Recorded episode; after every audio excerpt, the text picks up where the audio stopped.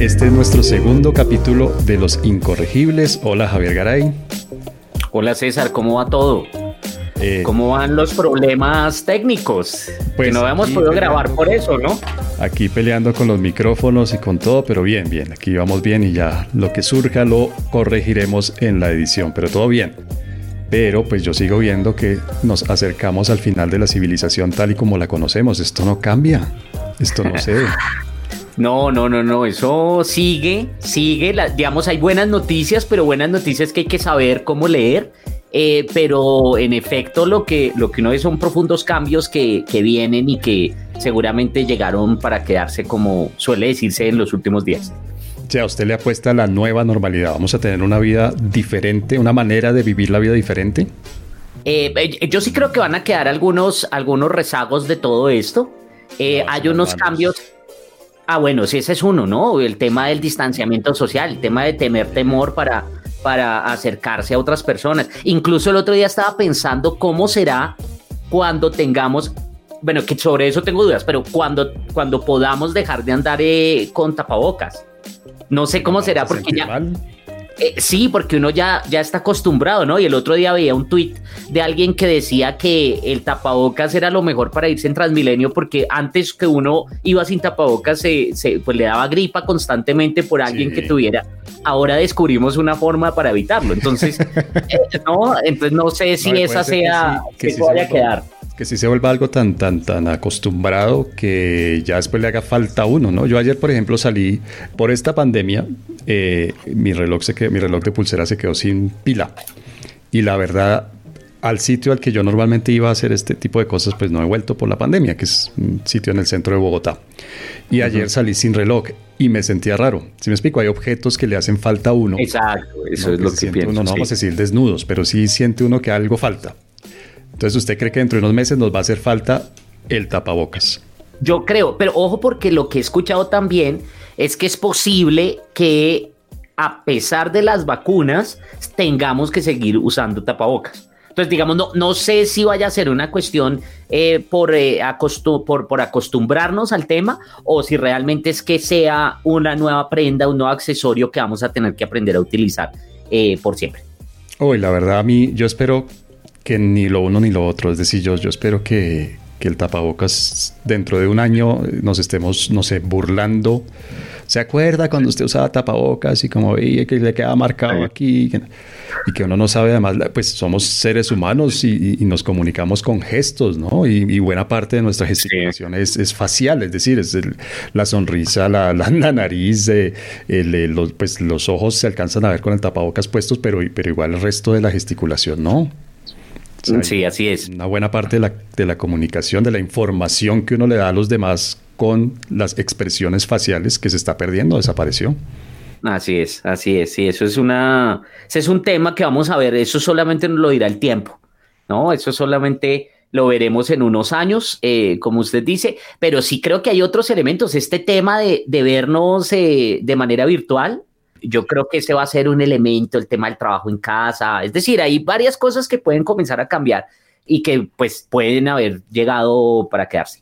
Óigame, pero yo le cuento que con eso del trabajo en casa, yo sí soy bien godo y bien conservador, porque yo no creo en el teletrabajo. ¿No? Es decir, sí, sí, sí funciona, pero hasta cierto punto. Yo creo que sí hay una buena parte de la productividad que se ve disminuida por el teletrabajo. Incluso en trabajos como los nuestros que son, no sé, fácilmente digitalizables, digámoslo así, ¿no? Sí, sí. Incluso en trabajos como los nuestros yo creo que hay una buena parte de la productividad que se pierde. ¿Pero por qué, profesor Páez? ¿Qué es lo que ve que, Porque yo creo que en el codo a codo hay una interacción diferente y hay una contribución diferente y una retroalimentación diferente a la que uno tiene por acá. Pues digamos, de... ah, bueno, usted habla es de las reuniones. Por ejemplo, un ejemplo, uno de varios, quiero decir. Ya. Eh, sí, podría ser, porque lo, digamos, yo, yo llevo en, en confinamiento, es decir, en el trabajo desde, desde que hice mi doctorado, ¿no? O sea, estamos hablando desde 2012. Yo, em, yo eh, me acostumbré mucho a trabajar en casa. Solo. Eh, y yo, solo y yo tengo mis jornadas y, y, de hecho me siento mucho más productivo cuando hago esto a cuando tengo que ir a la universidad. La universidad eh, se me hace que es muy agradable. Digamos, bueno, estoy hablando cuando tengo que ir además de dictar las clases, porque pues si, tengo que ir a dictar las clases, y en eso sí yo creo que, eh, digamos, yo prefiero las clases presenciales a, a esto y eso que no he dictado clases, ¿no? Eso que no he dictado clases, pero, pero sé que va a ser eh, complicado. Es una experiencia mm. muy diferente dictarle clase a, las, a la gente a través de una cámara web, pues para ponerlo muy, muy concreto, que dictársela cara a cara. Muy, muy diferente. Claro, yo sí creo que hay una diferencia grande. Y en parte por lo, por lo que decía yo hace un momento de la gesticulación, es decir, uno en un salón de clase uno dialoga, es un diálogo. Una, una, buena clase, a mi modo de ver, en mi opinión, es un diálogo. ¿no? Uno dice algo y los estudiantes responden a eso que uno dice y se inicia un diálogo y a veces el diálogo funciona muy bien, a veces funciona, a veces se calienta un poco o a veces es muy difícil iniciarlo, pero es un diálogo en el fondo. Y en el diálogo no solamente hay palabras, ¿no? De nuevo, los seres humanos no solo nos comunicamos a través de las palabras. Sí, claro, los gestos Sí. y sobre todo con los sobre todo con los estudiantes que es tan importante, ¿no? Ver los gestos de molestia cada vez que uno dice algo. Claro, ¿no? de agrado, o de que si entendieron o no entendieron. Eh, eh, en eso estoy de acuerdo con usted. Muchas veces uno explica algo, ¿no? Un concepto, una idea, lo que sea. Uno explica alguna cosa y parte de lo que yo veo en el momento de estar terminando la explicación, el, el rostro de la persona si sí le quedó claro o no le quedó claro, si la estoy convenciendo o no la estoy convenciendo, si le gusta o no le gusta lo que estoy diciendo. Y eso no se expresa con palabras. Y no es Exactamente. el rostro. Mm. Muchas veces está también la, la, el resto de la expresión gestual del resto del cuerpo. Quiero decir, no solamente la cara, sino el resto del cuerpo, los brazos, las piernas, los, si está erguido, si está eh, eh, eh, doblado, no sé. Ese tipo de cosas le dicen a uno mucho y en una reunión de trabajo igual. Y no sé, y, yo entiendo que una buena parte del trabajo académico es solitario y entiendo su sí. Pero yo creo que también hace falta la retroalimentación informal, ¿no? No, claro, sí, digamos del, de la discusión en el pasillo, etcétera. Sí, pero, pero digamos, yo lo que veo, yo, yo me siento muy cómodo de, de trabajar en casa. Eh, como le decía, pues además de ir a las clases, cuando, cuando tenía otras cosas, sí me parecía que, que uno resulta eh, lesionando la productividad, pues primero por el desplazamiento, o sea, el tema del trancón, el tema del estrés, etcétera. Eh, pero además también porque, y eso, eso tiene su, algo positivo y es algo que, hemos perdido en estos días, y es eh, cuando usted tiene la necesidad de socializar, es decir, por ejemplo, la importancia de tomarse un café. Eh, con otra persona que así comenzamos usted y yo a hablar, a, hacer esto que hoy nos, nos, nos lleva a hacer este tipo de ejercicios, pues tomándonos un café y usted comiéndose su, su ¿cómo es que se llama? La, el post, eso, la, miloja. La miloja. Em, Esa es la base de mi dieta.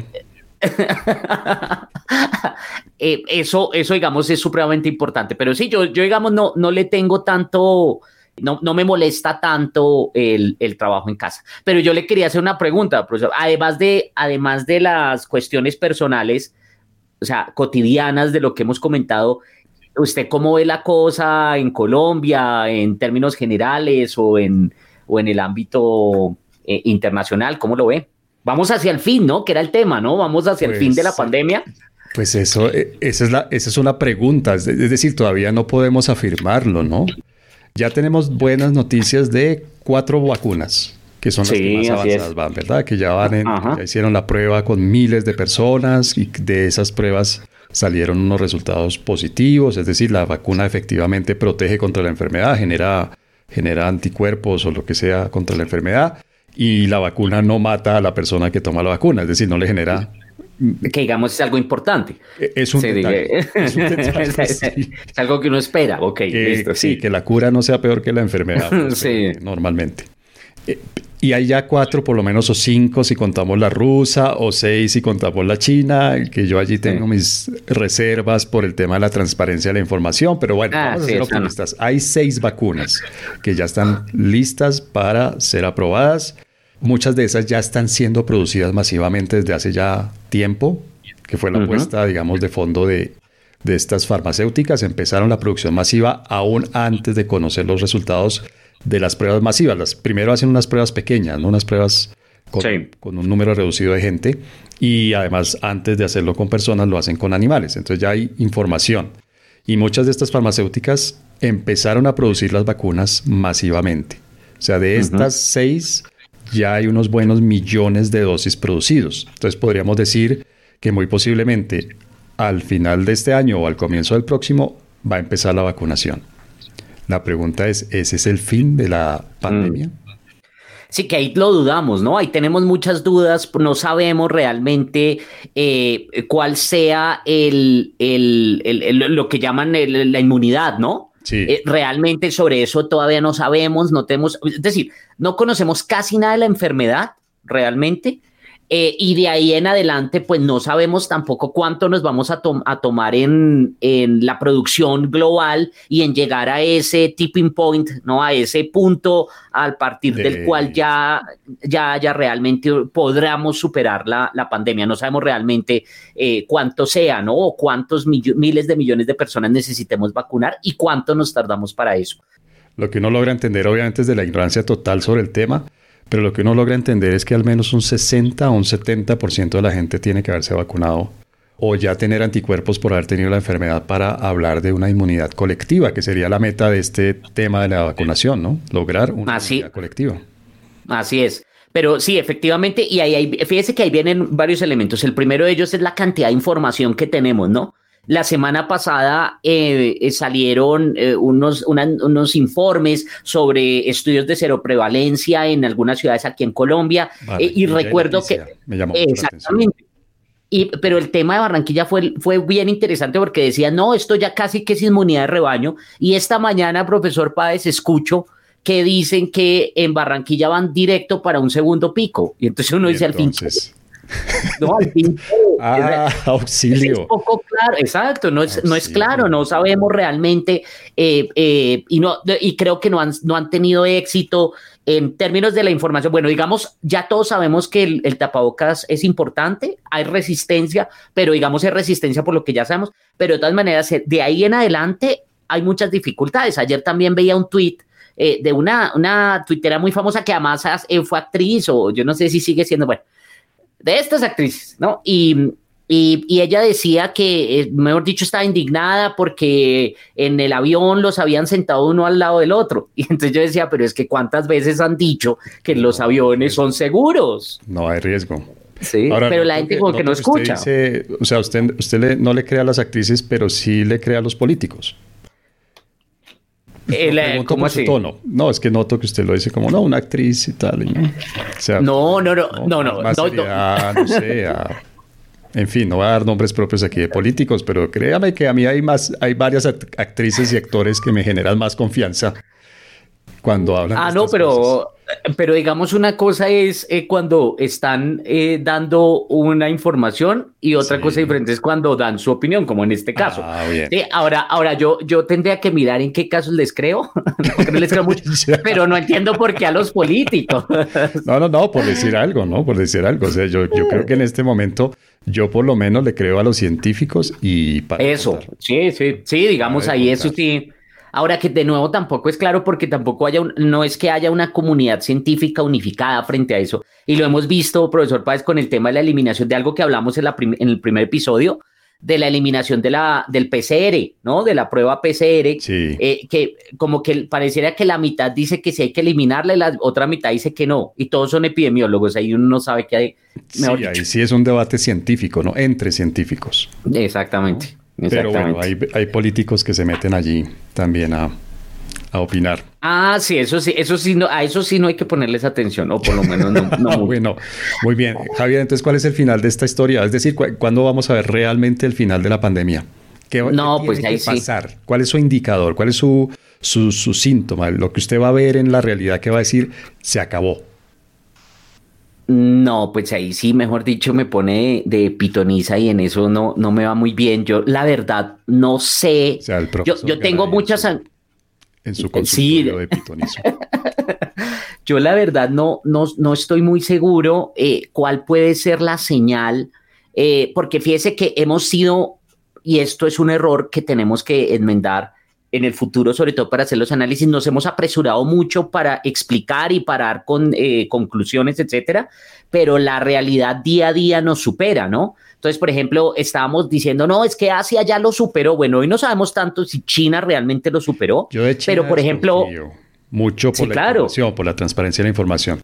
Pero Taiwán, Corea del Sur, que son, que son democracias, Singapur. No, pero mire que Corea del Sur ahorita está aumentando. Eh, la semana pasada estaba viendo, a, propósito de lo, que, de lo que íbamos a hablar hoy, estaba mirando los datos en eh, Our World in Data y eh, está creciendo otra vez, aumentando de manera exponencial la situación en Corea del Sur. Y esta mañana escucho también el caso de Hong Kong, ¿no? Que están cerrando otra vez colegios, creo que es etcétera. esto pues demuestra que de nuevo no sabemos realmente cuál es la, receta perfecta, la fórmula perfecta. Eh, bueno, Nueva Zelanda, de pronto que, lo hizo muy rápido, pero, ahí estaríamos. Sí, pero es que Nueva Zelanda, Islandia, mejor dicho, a mi, modo de ver, y obviamente lo digo con todo el respeto, pero a mi modo de ver, en este tema son datos atípicos, ¿no? De esos que normalmente uno descarta en un estudio estadístico, digamos, eh, completo. Datos atípicos en el sentido de que son islas pequeñas y poco Exactamente. ¿no? Exactamente. Creo yo. Una cosa es Japón con sus cuántos millones de habitantes, ciento y tanto, casi 200. Otra cosa Inglaterra con sus 60 o no sé cuánto, eh, pues el Reino Unido completo. Pero mm. Islandia tiene 350 mil personas, creo, o algo así. Y Nueva Zelanda tiene una población de 5 o 6 millones de personas. sí, no, es otra cosa. Completamente aisladas físicamente, literalmente aisladas del resto del mundo, ¿no? O sea que se pueden sí, no están aisladas del resto del mundo. Hay, aviones y hay mm. barcos que llegan, por supuesto, pero quiero decir, se puede cortar mucho más fácilmente que en, un territorio continental como el colombiano, como el estadounidense, como el indio, como etcétera, etcétera, etcétera, el chino. Exactamente. Entonces, ver, son datos atípicos, lo que uno llamarían en estadística un dato atípico. Mm. Y otra cosa es que realmente no hemos entendido las dinámicas de la, de la, enfermedad. Fíjese que se ha convertido todo, ahorita que usted lo mencionaba, en una cuestión eh, y en un debate casi que político, ¿no? No me gusta tal presidente, entonces la culpa del, es la culpa de las dinámicas de la pandemia son del presidente, pero me gusta tal régimen, entonces le creo absolutamente todo eh, sobre el comportamiento del, del, de la pandemia. Pero ahí yo creo que hay mucho. O en nuestro caso, me gusta el presidente y no me gusta la alcaldesa, o me gusta la alcaldesa y no me gusta el presidente, y se va al sesgo del análisis igual, ¿no? Sí, claro. Sí, entonces lo que se hace es ahí sí politizar de manera exagerada la dinámica y no realmente poco nos hemos interesado en comprender el fenómeno. Bueno, yo creo, en mi opinión, pero digamos este es el, el ideal, ¿no? Ojalá lleguemos a eso y lleguemos pronto. El ideal es tener vacunas que funcionen, tener vacunas que sea práctico almacenar y transportar. o sea, Creo que hay dos, dos vacunas que hay que mantener, dos de estas vacunas que van muy adelantadas, que por su tecnología, por eso que es una tecnología de punta, además que es una manera muy nueva de hacer vacunas, no es la tradicional de hacer vacunas. Estoy obviamente repitiendo lo que he oído y lo que he leído, lo que alcanzo a entender. De nuevo, yo no estoy aquí posando de experto en la materia, pero según lo que entiendo, hay unas vacunas que son de una tecnología nueva, de una manera diferente de hacer vacunas, diferente a la que se venía utilizando durante más de un siglo. Y esas vacunas tienen unas condiciones de almacenamiento extremas, o sea, menos 70 o menos 80 grados centígrados. Así es. Desde que están en el laboratorio siendo hasta que llegan finalmente al paciente, hay que mantenerlas a menos 70 grados centígrados. Eso es una posibilidad técnica que realmente son pocos los países del mundo que tienen. Así es. Así es. Eso, es una dificultad. Sí. Y no sé el costo individual de la vacuna, pero yo creo que el costo este de almacenamiento y de transporte multiplica eso por varios ceros. Así es. Así es. Y entonces usted no ve que con estas no, no podremos superarla. Con ¿O lo ve complicado? Con estas yo creo que países como el nuestro no. Como el nuestro digo porque, porque lamentablemente no tenemos el músculo financiero y técnico para ofrecer esas condiciones de refrigeración, simplemente por eso. Ahora, hay otras dos o tres que según lo que yo entiendo, de nuevo, lo que he visto en los medios y lo que he leído por allí, utilizan la tecnología tradicional de vacunas y eso significa que necesitan una refrigeración, pero una refrigeración que sí es, no sé cómo llamarla, fácil, normal, ¿no? Sí, la que se puede dar acá. O algo así. Ajá. Una, vamos a decirlo un poco caricaturescamente, una nevera, una nevera normal, una nevera de casa, digamos así. No Bogotá. Eh, bueno. No se queje que llevamos dos días de sol. No, mejor dicho, no lo sale, Javier. No lo No, yo, yo estoy, yo estaba feliz con la lluvia, lo siento para todos, pero yo estaba ah. emocionado con la lluvia, los días oscuros y el frío, la verdad. Ya, muy bien. Un rayito de sol. Pero entonces, volvamos a las vacunas. Estas vacunas que son de tecnología tradicional, que, han demostrado ser muy efectivas, a mi modo de ver, tienen la gran ventaja de que no exigen estas grandes medidas técnicas para poderlas almacenar y poderlas transportar. Entonces, para mí, esta es, e, este es el comienzo de la solución. Pero me temo que vamos a necesitar, además de eso, algo que todavía lamentablemente no hemos visto con claridad y es una, un medicamento, una terapia que realmente funcione para la gente que ya se contagió y que corre el riesgo de agravarse y de morirse. Ah, claro, cura no hay. Cura no hay, pero sí hay unos, hay unos tratamientos, ¿no? Pero tratamientos creo que sí hay unos experimentales. Eso, eh, uno que diga, esta es la, no. como dicen ahora, la bala de plata, la silver ballet. No, no, no, no, no, la verdad no. Solamente el que curó a Trump. Creo que alguien hizo el cálculo 100 mil dólares, si no estoy mal, o 120 mil dólares le costaría a una persona común y corriente en Estados Unidos recibir el mismo tratamiento que recibió Donald Trump. No, pues imagínese. Claro, no, no, eso es, no es práctico y efectivamente ahí tenemos un, desafío, eh, porque mientras tanto, si vienen las segundas oleadas, las terceras oleadas, etcétera, mientras llega la, vacunación masiva, pues eh, la cosa va para largo. Yo le propongo para terminar este segmento, una vez veamos la luz al final del túnel, una vez tengamos unas vacunas que funcionen y unos tratamientos que funcionen y sepamos que esta enfermedad ya no es mortal potencialmente, que tengamos la certeza de que ya no es potencialmente mortal, que la hemos domesticado, que la hemos domado más bien, que la hemos domado. ¿Usted cree que vamos a desmontar fácilmente los temores y las rutinas y todos los eh, los comportamientos que generan tanto costo y con esto nos vamos, por supuesto, en nuestro segundo segmento al otro tema que vamos a tratar hoy. ¿Usted cree que, va a ser fácil desmontar eso? No, la verdad no. La verdad, lo que decía al principio, yo creo que quedan muchos rezagos eh, de todo esto. La, el, golpe ha sido muy duro para todos y acostumbrarnos a, muchas rutinas eh, ha sido bastante costoso y frustrante. Yo creo que eso eh, va a quedar por lo menos algunos comportamientos. Y esta pregunta la hago con toda la doble intención, Javier. ¿El Estado va a renunciar voluntariamente a las prerrogativas que se ha ido abrogando?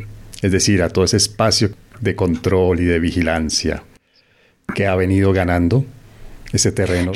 Vamos a ver al Estado devolviéndose, digamos, a lo que era antes de la pandemia en la vida cotidiana de la gente. Mm, yo, eh, digamos, estoy muy preocupado por eso, por esa parte, profesor Páez, porque, digamos, no solamente es el Estado eh, eh, autoatribuyéndose muchas nuevas funciones, sino que veo es una sociedad que pide, que exige que sea el Estado el que las asuma. Y ahí yo veo, sí, yo veo que esto es un tema porque en efecto, claro, fueron temores, no, la gente se sintió insegura, etcétera, y ante la inseguridad buscan protección. Eh, pero lo que hemos visto es una, eh, eh, una decisión de renunciar a muchísimas libertades y a justificar esto, ¿no? Me, sorprende el tema de denunciar a las personas, por ejemplo, que están haciendo fiestas o al que se comporta como no debería y que le llaman a la policía porque realmente, eh, digamos, con toda la justificación, seguramente hay, muchas justificaciones, pero, pero también es, es eh, eh, preocupante, como usted dice, en el futuro, lo que tenemos, digamos, de evidencia es que cuando el Estado gana una función es muy difícil que la pierda y aquí fíjense que a mí lo que más temor me da es que no, y esto no, no es eh, de pitoniza ni de ningún análisis histórico, nada, pero el tema de los ciclos históricos, y estamos además en una época eh, muy parecida a hace precisamente un siglo en términos de esa sesión de libertades, eh, de ese engrandamiento del, del Estado en desmedro de, claro, de populismos, de, Así es, en el ámbito eh, eh, global, en el ámbito nacional, etcétera, la aparición de estos personajes muy carismáticos que la gente adora, es que es impresionante, la gente los adora, eh, les, perdona absolutamente todo. Mm. Eso, eso, eso, eso iba. No solamente que los adora, es que les da patente de corso. Haga lo que usted quiera hacer. E, exactamente. Que me proteja, haga lo que quiera, cometa los excesos que quiera cometer, cruce la línea entre lo legal y lo ilegal con toda la tranquilidad. No hay problema. Así es. ¿No? Usted es el salvador de...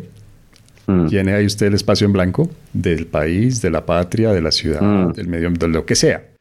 Sí. Y eso, y gracias por eso y en agradecimiento por eso, usted puede hacer lo que quiera. Así es. Puede infringir la ley con toda la confianza porque usted ha hecho tanto por nosotros que en el fondo nunca es cierto, por Dios. Usted ha hecho tanto por nosotros que nosotros le permitimos que usted haga lo que quiera. Es un pequeño Lo que quiera es eso. Exacto. ¿Cuál es el problema? Diríamos, Así ¿cuál es. el problema? ¿No? El que nada debe, nada teme y de ahí, ¿no? Fórmulas como estas que acabo de decir. De ahí salen un montón. Y yo estoy de acuerdo con usted. Y me preocupa además una cosa, y es que, mire, en el fondo, y, le propongo que con esto, le propongo que con esto terminemos este segmento. Pero yo creo que en el fondo, lo que muy claro ha quedado, lo que más claro ha quedado en esta pandemia, es que realmente lo más efectivo, lo que realmente sirve para protegernos de esta enorme amenaza, es lo que hace cada uno individualmente. Así es.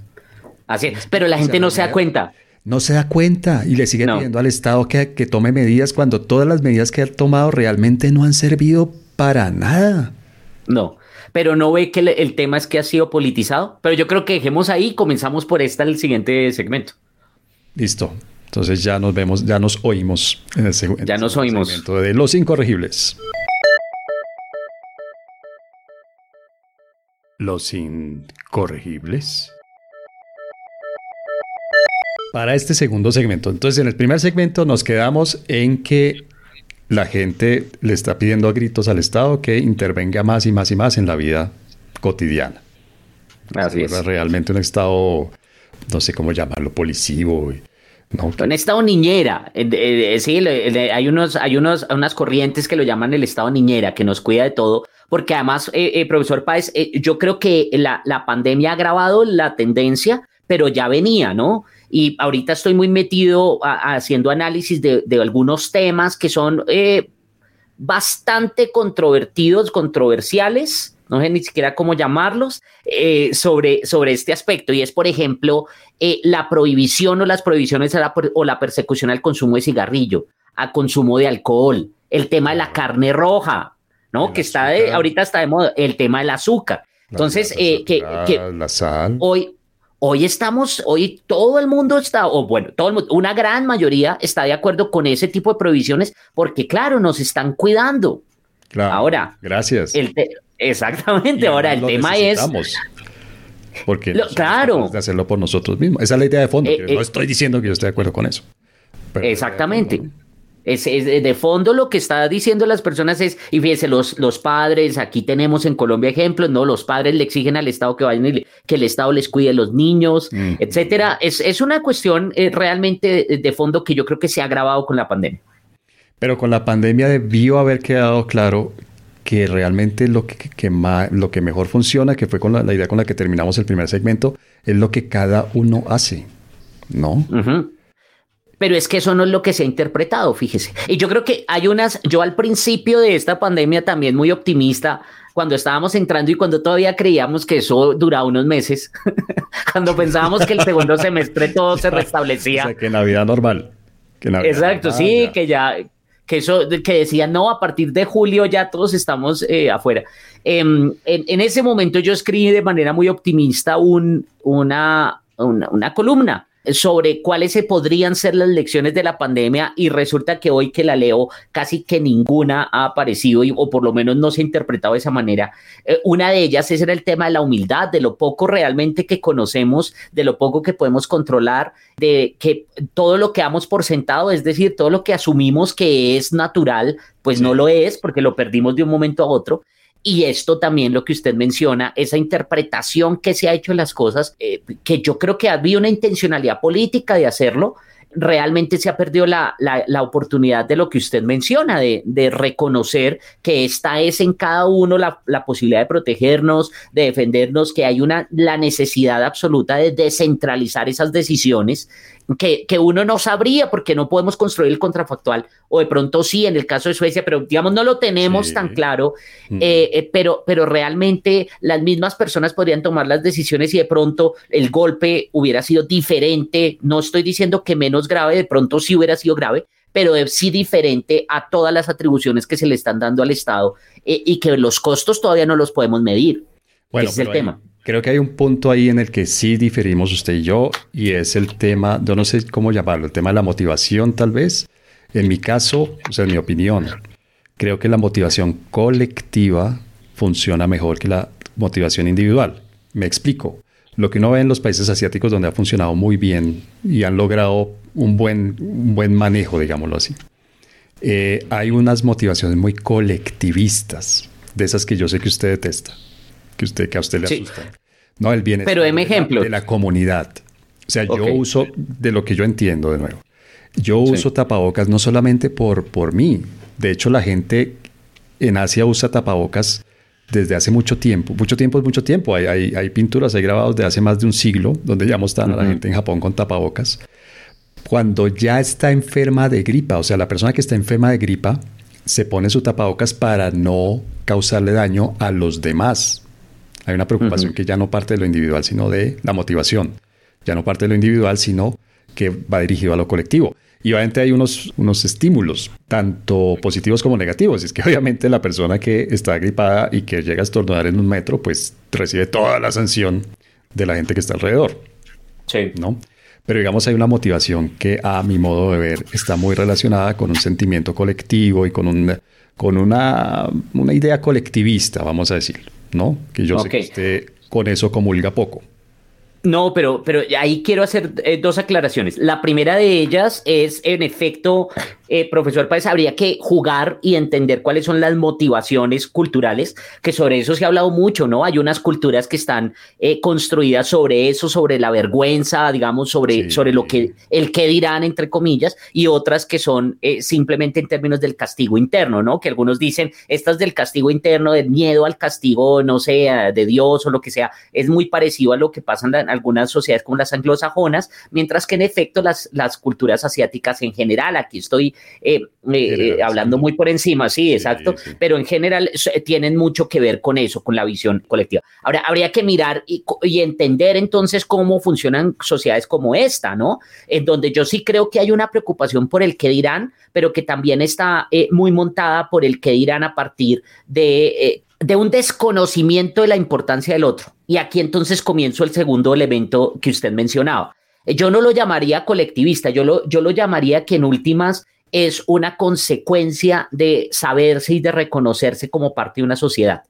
Que este es un, tema que, que, digamos, sí hay muchas críticas sobre el pensamiento liberal, eh, pero que yo creo que está más construido desde el punto de vista de, lo, porque hay muchos lugares comunes y muchas visiones sobre lo que es el liberalismo y lo que plantea y que se asemeja al atomismo, ¿no? Es decir, que pareciera que el liberalismo lo que plantea es Robinson Crusoe, todos somos eh, islas y todo. Insular, ¿no? Insular. Eh, exacto. Completamente. Y, y, eso no es así. De hecho, el, liberalismo lo que plantea es que usted solamente puede vivir su vida, lo reconoce, vivir su vida, etcétera, es a partir de la cooperación. La única diferencia entre el liberalismo y otras posturas que ahí sí son colectivistas es que el liberalismo considera que usted llega a esas conclusiones a partir de su misma necesidad y de sus mismos análisis. Y aquí yo creo que hay un elemento bien importante en el caso colombiano. Y le voy a poner el ejemplo no con los tapabocas, sino con otra cosa que, he observado. Y es el tema de las más Ah,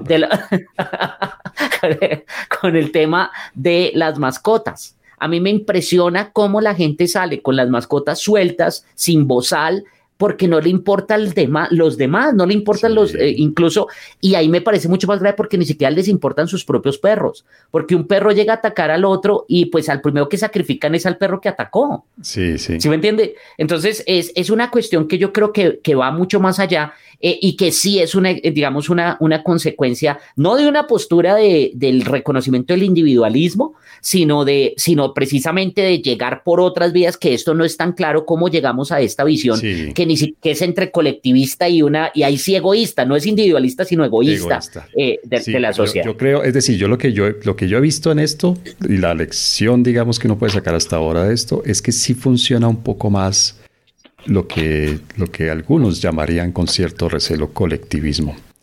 Y no lo estoy mirando a usted, profesor Garay. sí, yo creo que sí, que sí funciona un poco mejor, pero un colectivismo alejado del Estado. Exacto, entonces esto estamos de acuerdo, porque es que la gente se dé cuenta,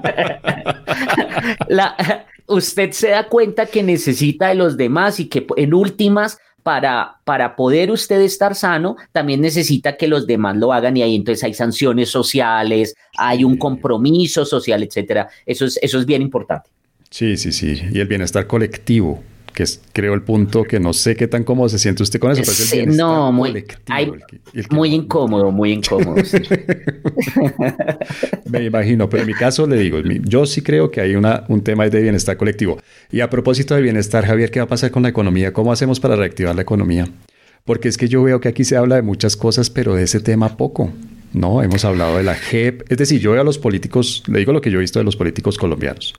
Hablan de la JEP, algunos para defender la JEP, otros para acabar con la JEP o para reformarla radicalmente.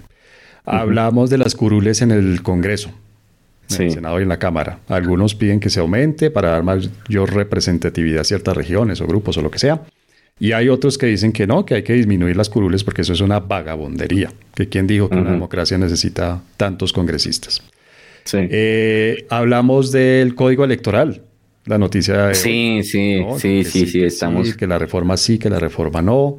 Hablamos de la carne roja. A mí eso me pareció encantador.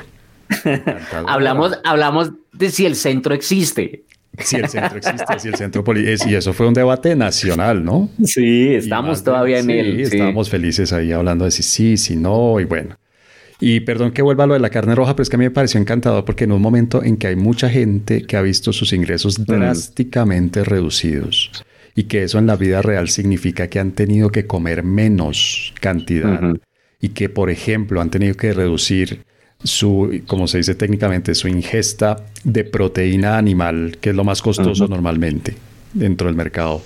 Y por cuenta de la reducción de los ingresos han tenido que disminuir su, su, porción de carne, de pollo, de cerdo, de huevo, bueno, etcétera, pescado. Aquí en los políticos bogotanos, en un gran debate y sacando mucho pecho, discutían si debía proponérsele a la gente que dejara de comer carne una vez a la semana. Así es. Pareció de un nivel de empatía absoluto. Y no solo los políticos, profesor Páez, por ahí hay una columna de un reconocido, creo que ganó el premio al mejor economista el año pasado o algo así en Colombia, eh, eh, hablando de eso y defendiendo a ultranza que si es necesario y que, y que incluso él propone que vayamos más allá, mejor dicho, que se, se prohíba pues el consumo de carnes rojas porque es que eso no se debe porque hay externalidad. Yo no sé si es necesario o no, yo no sé si realmente, porque de nuevo los científicos tienen algunos que dicen que sí, hay algunos que dicen que, mm, que no tanto, pero lo que yo sí me atrevo a decir con seguridad es que no es el momento. No Exactamente. Explico, no puede ser que este momento sea el, eh, el entorno el, que se escoja para decirle a la gente que, mire, cuide el planeta, coma menos carne. No es el momento. Así es. Así es.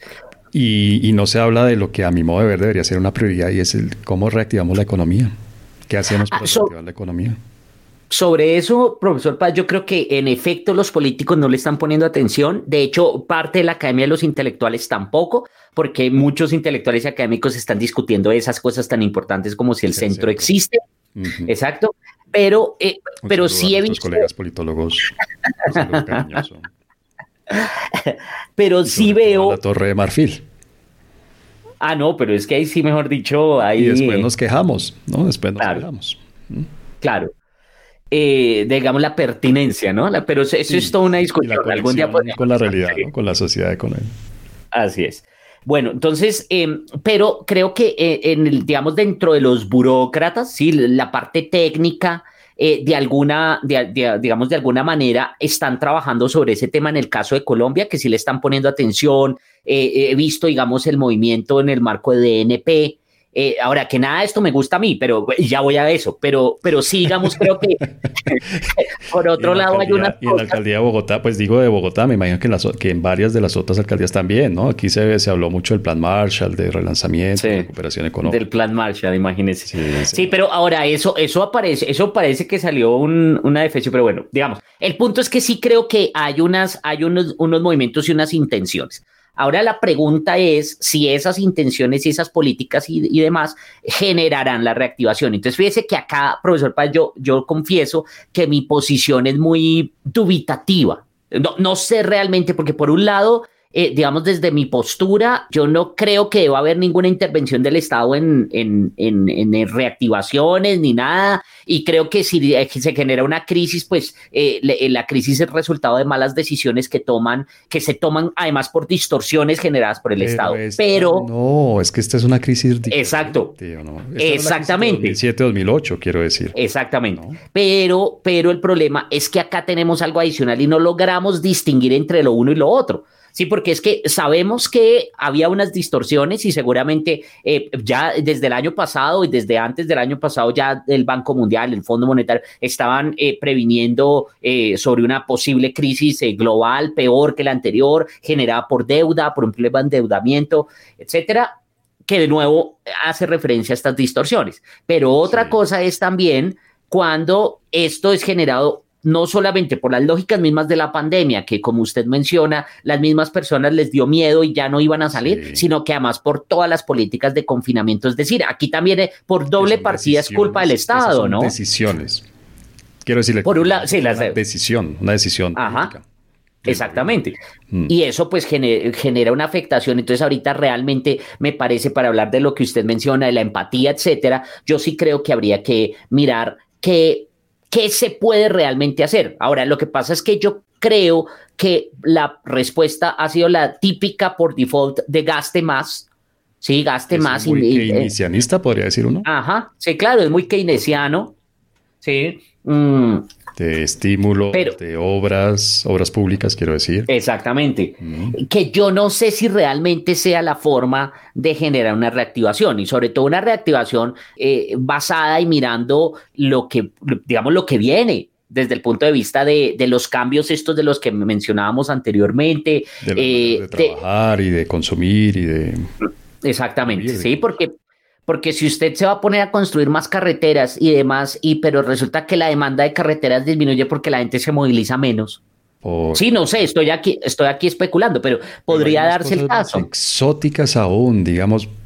Bueno, lo de carreteras, yo digo todavía en mi cabeza, tal vez por porque yo ya envejezco, ya los años me golpean. Sigo pensando que las carreteras son una, una gran faltante, una gran deuda de infraestructura en Colombia. Pero yo veo unas cosas un poco más exóticas, que no sé cómo llamarlas, descontextualizadas o no sé. Como que habló del relanzamiento de los ferrocarriles como una medida para reactivar la economía. Ah, sí, están en esas, están en esas, sí. Entonces sí, digamos, es muy bueno tener trenes y tener buenos ferrocarriles y todo, pero, pero en Colombia, ¿será que ese es, es, realista? ¿Realmente realista? O sea, el dragado, no sé, el, el túnel de la línea del metro de Bogotá, los ferrocarriles nacionales, el, río Bogotá, ya lo mencioné. No sé, son estos grandes proyectos que el tapón del Darién, dentro de poco alguien va a decir que hay que abrir el tapón del Darién para continuar la carretera panamericana o algo así. Pero ¿qué no le gusta de eso? O sea, no, que el tema ambiental. Ah, ok. Que es fantasioso. parece que es muy ambicioso. Pues no muy ambicioso, es que realmente no es que sea excesivamente ambicioso. ¿Qué ambicioso tiene que en pleno siglo XXI un país tenga buenos ferrocarriles? Nada, ¿sí me explico? Ah, bueno, en ese sentido yo en nuestra experiencia y en nuestra historia, me parece que es un saludo a la bandera. Que es ah, que no va a ser cierto. Que no va a ser cierto, que no va a terminar en nada, que se va a, terminar gastando mucha plata en no sé qué, porque uno nunca sabe. ¿No? Estudios técnicos que no terminan en nada, se crea una burocracia alrededor del proyecto etcétera, etcétera. Pero realmente eso que tanto contribuye a que haya una reactivación económica. Eso sí es cierto. Digamos, esa, esa, esas prevenciones en, en, relación con sobre todo el tema de los estudios, que vendrán estudios y nuevos estudios y nuevos estudios, y en 30 años seguiremos hablando de estudios sobre los ferrocarriles, que, que, que claro, digamos, ahí hay un rezago de que ah, eh, siglo y medio el caso colombiano en comparación. que, eh, tuvimos, tuvimos ferrocarriles que funcionaron por lo que uno lee en los libros de historia más o menos bien, pero, pero no, pues desaparecieron. Y fue una decisión más o menos colectiva dejarlos morir. Y no, no, sino solo por los libros de historia, sino por la, la canción esta de Carlos Vives. La de los viejos tiempos. ya. en fin. Bueno, pero ¿qué hacemos para activar la economía? ¿Estímulos estatales, sí o no?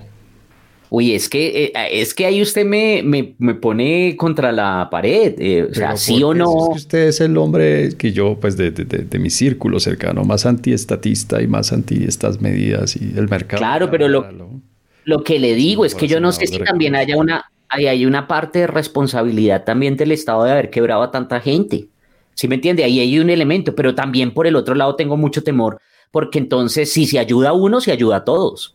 O sea, no puede ser que solamente...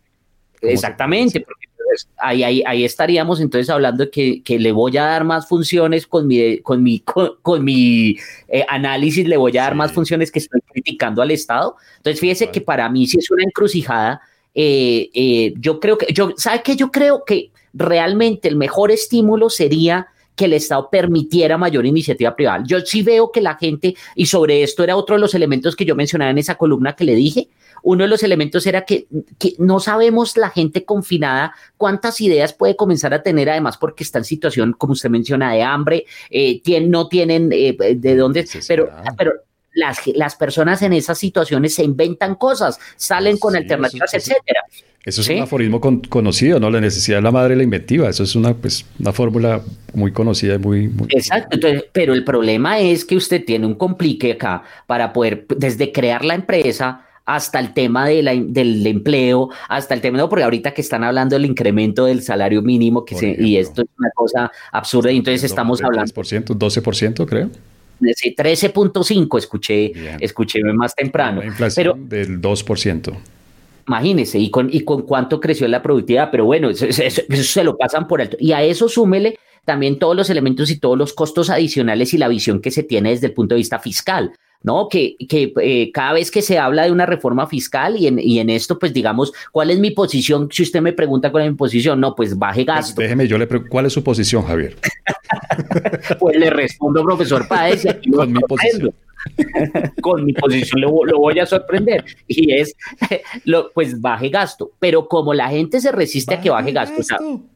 imagínese, baje gasto, eso es impensable, entonces, bueno, ¿quieren gasto? Pues entonces, ¿quién, ¿quién debe pagar? Las empresas no pueden pagar, no pueden tener toda la carga, entonces deberían ser los individuos, deberíamos ser nosotros. Pero eso es una resistencia que hay acá y lo peor de todo es que salen todavía economistas diciendo, no, pero es que las empresas realmente no, que, que lo que dicen que son muy altos los impuestos a las empresas, eso es mentira porque hay una alta dispersión, ahí tienen razón. La pregunta de fondo es si entonces esa alta dispersión justifica que deberían tener más impuestos. Y ahí esa, esa, parte del razonamiento no lo hacen. A ver si estoy entendiendo. Entonces, su propuesta sería, su fórmula sería... No tengo propuesta. estoy, estoy contándole todas mis angustias. Los incorregibles tienen noticia de última hora. Estoy angustiado, le estoy contando mis angustias. No, pues, pues es que es una situación... Bueno, es una situación relativamente inédita. Quiero decir, Tuvimos mm. una pandemia similar hace un siglo. Habría que ver qué efectos económicos causó, porque se habla mucho del efecto humano, obviamente, de los millones de personas que murieron. Se ha hablado del efecto de, cómo manejaron la situación desde el punto de vista sanitario y, ¿no? y, que de hecho hay, hay paralelos muy, muy, muy cercanos. se, ven medidas muy cercanas entre la gripa española del 2018, perdón, de, de 1918 y esta pandemia del 2020. Pero habría que ver qué hubo con la economía, ¿no? Cómo manejaron el golpe en la economía. También no es inédito, quiero decir. No es inédito. Totalmente no, es inédito.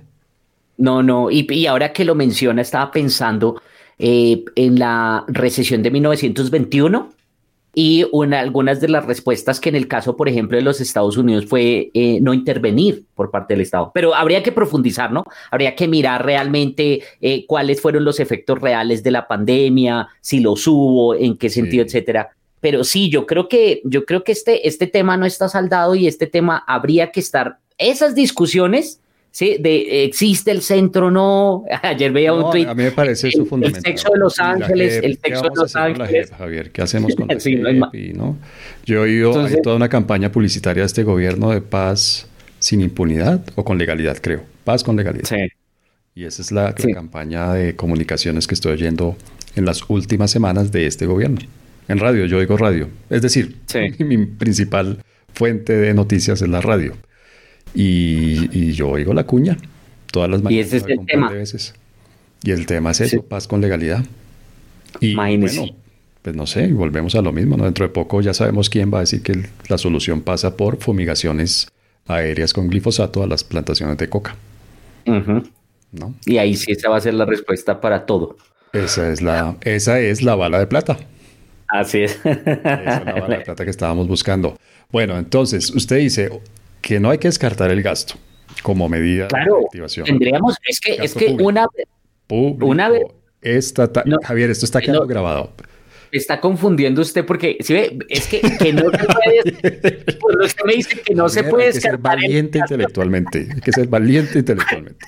Cuando usted me dice que no se puede descartar el gasto, entonces yo le digo efectivamente que se pueda disminuir el gasto público. Sí, efectivamente eso no se debería descartar Deberíamos estar discutiendo las posibilidades de disminuir el gasto público. Deberíamos estar... ¿Cómo financiamos? ¿Con deuda o con impuestos?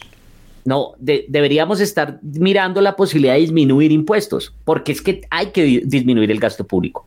¿Sí me entiende? Pero lo que pasa es que políticamente esto no es viable. O sea, lo, que estoy planteando en este momento es impensable. O sea, ¿cuánta gente que nos está escuchando no dirá, pero este señor sí que es ignorante? Sí, porque es que además ahorita está así, ¿no? si usted... a los que nos están escuchando. Un saludo cariñoso. Por favor, y sobre todo muy corazón y síganos escuchando. Créanme que aquí salen cosas interesantes y lo hacemos con buenas pero, intenciones. Pero es que el tema es este, que cuando usted ahorita está defendiendo, porque es que ahorita no está de moda, está, está por fuera del consenso. Ahorita todo el mundo está hablando de lo que usted menciona, ¿no? Más deuda, endeudémonos y después miramos. Es que lo he escuchado así, literal. Lo he escuchado así. es descabellado, Javier, es que estamos al borde del precipicio. No, ¿cuál al borde? Ya estamos cayendo por el precipicio. Pero vuelve y juega la lección que usted identificó, profesor Páez. ¿Dónde está la clave? ¿Dónde está la clave del, del, prevenir y de resolver este tema de la pandemia? En las decisiones individuales. Lo mismo en el ámbito económico. es que cuando pensamos que el precipicio si me entiende que el precipicio llegó y entonces se vienen a rescatarnos los mismos que prefieren hablar de la JEP y demás, pues ahí ah. estamos cayendo en el mismo error, ¿sí me entiende? Ah, Porque no son, e, no van a ser ellos y no van a ser los que tienen las presiones, sino que lo que le estaba mencionando antes, ¿cuántas ideas no habrá en este momento? Que la gente no puede llevar a cabo, pues porque hay tanta regulación, tanta prohibición, exactamente, que no pueden hacerlo. Pero eh, ahí está la clave de la solución. y, que no sabemos. También, ¿no? por, por, por conocimiento cercano, es difícil conseguir financiamiento para cierto tipo de proyectos, que pueden ser exitosos y que pueden tener eh, rentabilidad futura y que pueden generar empleo y etcétera, etcétera. Es difícil. En Colombia es difícil.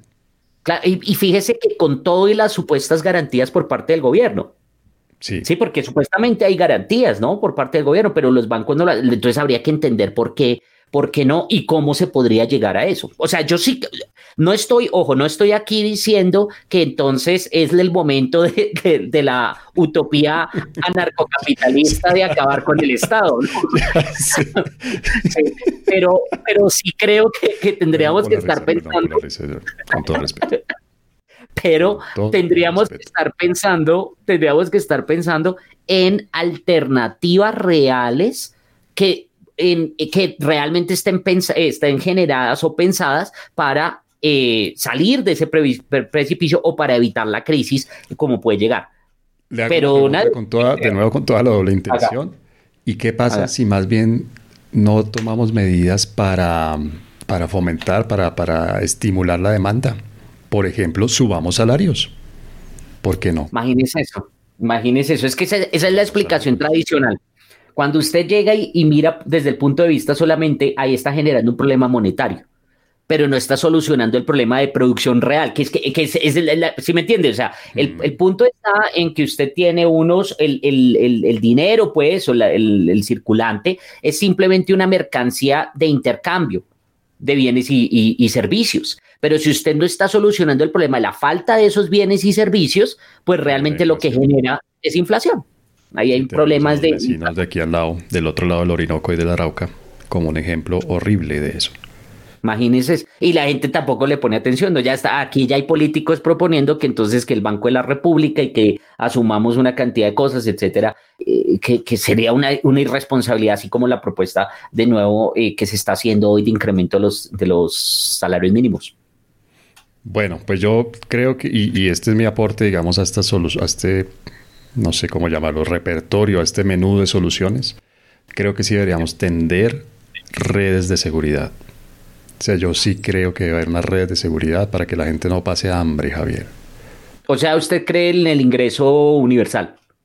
Algo parecido. En la renta universal. ¿Sí? Algo parecido a eso, porque sí creo que debe haber una, red de seguridad. Es decir, por el momento de la historia en la que estamos. Me explico, estamos en el siglo XXI, ya no estamos en, mm. estamos en un momento en el que se ha progresado y hay la suficiente cantidad de riqueza como para que la gente no pase hambre. Como un mínimo. Como un mínimo, Javier. Sí, es, que el, es que el problema ahí, profesor, pues, es que se generan otros problemas que no hemos evaluado. Pues eso será tema obviamente de otro podcast, pero yo, yo sí creo que debe haber una red de seguridad y no solamente para los individuos, yo creo que para las empresas también. ¿Mm? Porque esta crisis lleva... o sea, el profesor Páez lo que está defendiendo es que es, es, es socialismo total y absoluto, ¿o qué? Sí, que nos volvamos como Corea. Javier. sí, para mí el modelo es Corea del Norte y Cuba, que son tan exitosos. tengo que aquí confesarlo. a salir es que, pero, es que fíjese cómo...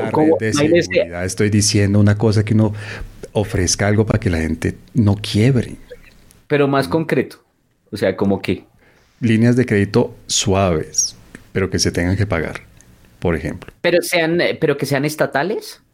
Pues sí, o por lo menos con, una garantía estatal, en caso de que se quiebre la empresa y que no pueda pagar. ¿Mm? Porque es que estamos en una situación extraordinaria, es que esto no es normal. Sí, ¿no? Sí, no, estoy de acuerdo. Pero, pero fíjese cuáles son las consecuencias que puede llevar eso. O sea, piénselo. Voy a, el Estado va a rescatar o va a garantizar todas las nuevas, por ejemplo, los nuevos proyectos. ¿Qué puede pasar ahí? o que no quieren los anteriores. Pero perdón, yo, sé, que, esto suena a una trampa de, diálogo, una trampa de, discusión, pero le hago la misma pregunta al revés. ¿Y qué, y, qué pasa si no lo hacemos? Si me explico. Pues, pues seguramente... A haber miles de empresas quebradas y miles de empresas significan cientos de miles de personas desempleadas y sin ingresos. Claro, pero puede también muchas que no se quiebren y adicionalmente nuevas que surjan. También. La pregunta, la pregunta es qué, qué puede generar, pero, pero no quiere decir que no, no, no quiere, en este momento. No lo está descartando no, no estoy, porque, porque simplemente lo que me hago es preguntas de, de, realmente cuál puede ser el efecto de cada una de las decisiones que tomemos. Ahora, si usted me pregunta, yo, usted ya sabe cuál va a ser mi posición. Sí, mi posición entre, entre, sí, entre menos mejor y demos la posibilidad de que las personas se defiendan porque sé que lo están haciendo y que lo están intentando. Es que de nuevo, yo no sé cuántas personas están con nuevas ideas y quisieran llevarlas a la práctica. Que todas van a ser exitosas. No, seguramente no, no, así es la vida. ¿Sí me entiende? Pero cuántas sí pueden llegar a ser exitosas. Ahora, esto podría estar unido a lo que usted menciona, el tema de, bueno, pero entonces necesitan financiación o algún tipo, una línea de crédito específica y tal. entonces, bueno, ¿cuál puede ser el incentivo ahí? Entonces, yo creo que sí hay que discutir, pero esto sí sería interesante para debatir y que debería ser el debate nacional. Eso, esa, esa, es la, esa es la conclusión a la que quería llegar. Ese debería ser el debate. O sea, llegamos al punto por el que comenzamos este segundo segmento. Ese debería ser el debate. Claro, hay temas muy importantes. La paz es un tema importante, la violencia es un tema importante en Colombia, la justicia, todo lo que usted, el, tema electoral, etcétera, etcétera. Obviamente hay muchos temas importantes, pero en este momento tenemos un tema que creo yo, o creía yo, que indiscutiblemente era prioritario. Así es. Y no lo es. Así es. Estamos discutiendo otras cosas que no, no es el momento. No es el momento para hablar del día sin carne. Lo siento, no es el momento. Hablemoslo dentro de un año cuando la gente vuelva a poder. Hay cifras, Javier, del DANE, cifras oficiales. La gente ya pasó de tres a dos comidas y muchas personas pasaron a una comida diaria. Sí, es cierto. Y, nosotros muy desde la clase media, muy comoditos y muy comiendo tres veces al día, proponemos un día sin carne. Por Dios, no es el momento. Sí, eso sí es cierto. Sigo hablando de la JEP. Mm. Sí, sí, sí, sí. Que si son, eh, si son cómplices o no son cómplices. Ah, Dios. o de... O de Yo sabía que vaya lo de Santrich. O de plebiscitos para tumbar al presidente, o de plebiscitos para acabar con la JEP. No es el momento. Sí, eso es cierto. Sí, o Santrich, que sí, sí le pusieron la trampa o no. Y es el gran debate. Sí, no, eso nos ha desgastado durante, las últimas dos semanas. Ajá, así es. Durante días. Los incorregibles. Bueno, Javier, ¿cuál podría ser nuestra recomendación de este episodio? ¿Libro, película, serie, álbum musical? ¿Cuál podría ser? Bueno, le, le tengo dos a propósito de todo lo que hablamos hoy. El primero es el libro más reciente de Acemoglu y Robinson, eh, que se llama The Narrow Corridor y Robinson. Los mismos de por qué fracasan los países o las naciones, ¿no? Un ah, libro muy famoso. Sí, yo lo conozco. Sí. Eh, tienen un nuevo libro que habla de The Narrow Corridor, el corredor eh, estrecho, podría ser, y que, y que habla de las posibilidades de políticas y de sociedades liberales en el mundo, digamos desde un punto de vista institucional, y yo creo que está súper pertinente para lo que hablamos hoy. Y la segunda eh, recomendación para hablar un poco y profundizar un poco sobre el tema de las dudas que le planteaba y de, de mirar más allá cualquier decisión que se tome. Una película que me vi recientemente, me la vi en el avión, muy buena, que creo que es del año pasado, que se llama Bad Education, mala educación, que habla de una en un distrito escolar en los Estados Unidos, toda la corrupción que se genera basada en muy buenas intenciones para que la educación mejore. Entonces, cuidado porque las buenas intenciones no son suficientes casi nunca. El camino al infierno está tapizado de buenas intenciones. Bueno, mi recomendación de esta semana son dos series.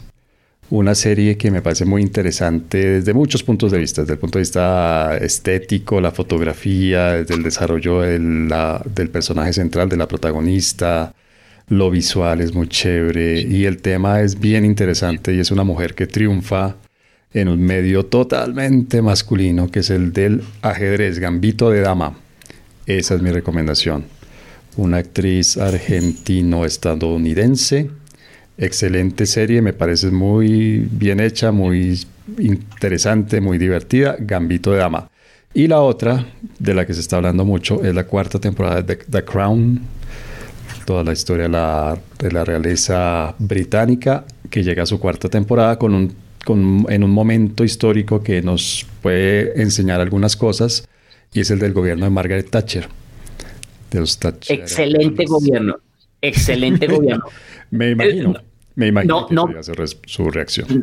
No, no, me, no, no me he visto de Crown, pero sí quiero comenzar a verla pero muestra, muestra los personajes, digamos. Quiero decir, a Margaret Thatcher frente a las decisiones que tuvo que tomar y sus relaciones, obviamente, con los otros personajes de la serie. Me parece que puede ser interesante para este momento. Habrá que verla. Muy bien. Los incorregibles. Bueno, y entonces la próxima semana, ¿de qué vamos a hablar, Javier? Bueno, yo creo que, ojo, porque no, no, no es que estemos incumpliendo lo que nosotros mismos decimos de la importancia de los temas, pero nos vamos a meter con un tema bien interesante y es el de dinastías políticas, profesionalización de la política y los outsiders en la política. Implicaciones que tiene para todo lo que hemos venido mencionando y también pues digamos para lo que es Colombia y seguramente va a ser en los próximos años. O sea, una pregunta de fondo, ¿quién debería hacer política? ¿La política es solo de los políticos o la política recibe el beneficio de gente que no es política y que se mete a hacer política? Bueno, ese es todo un tema. Muy bien, entonces hasta el próximo episodio, Javier. Bueno, un abrazo, profesor Páez. Gracias a todos los que nos escuchan.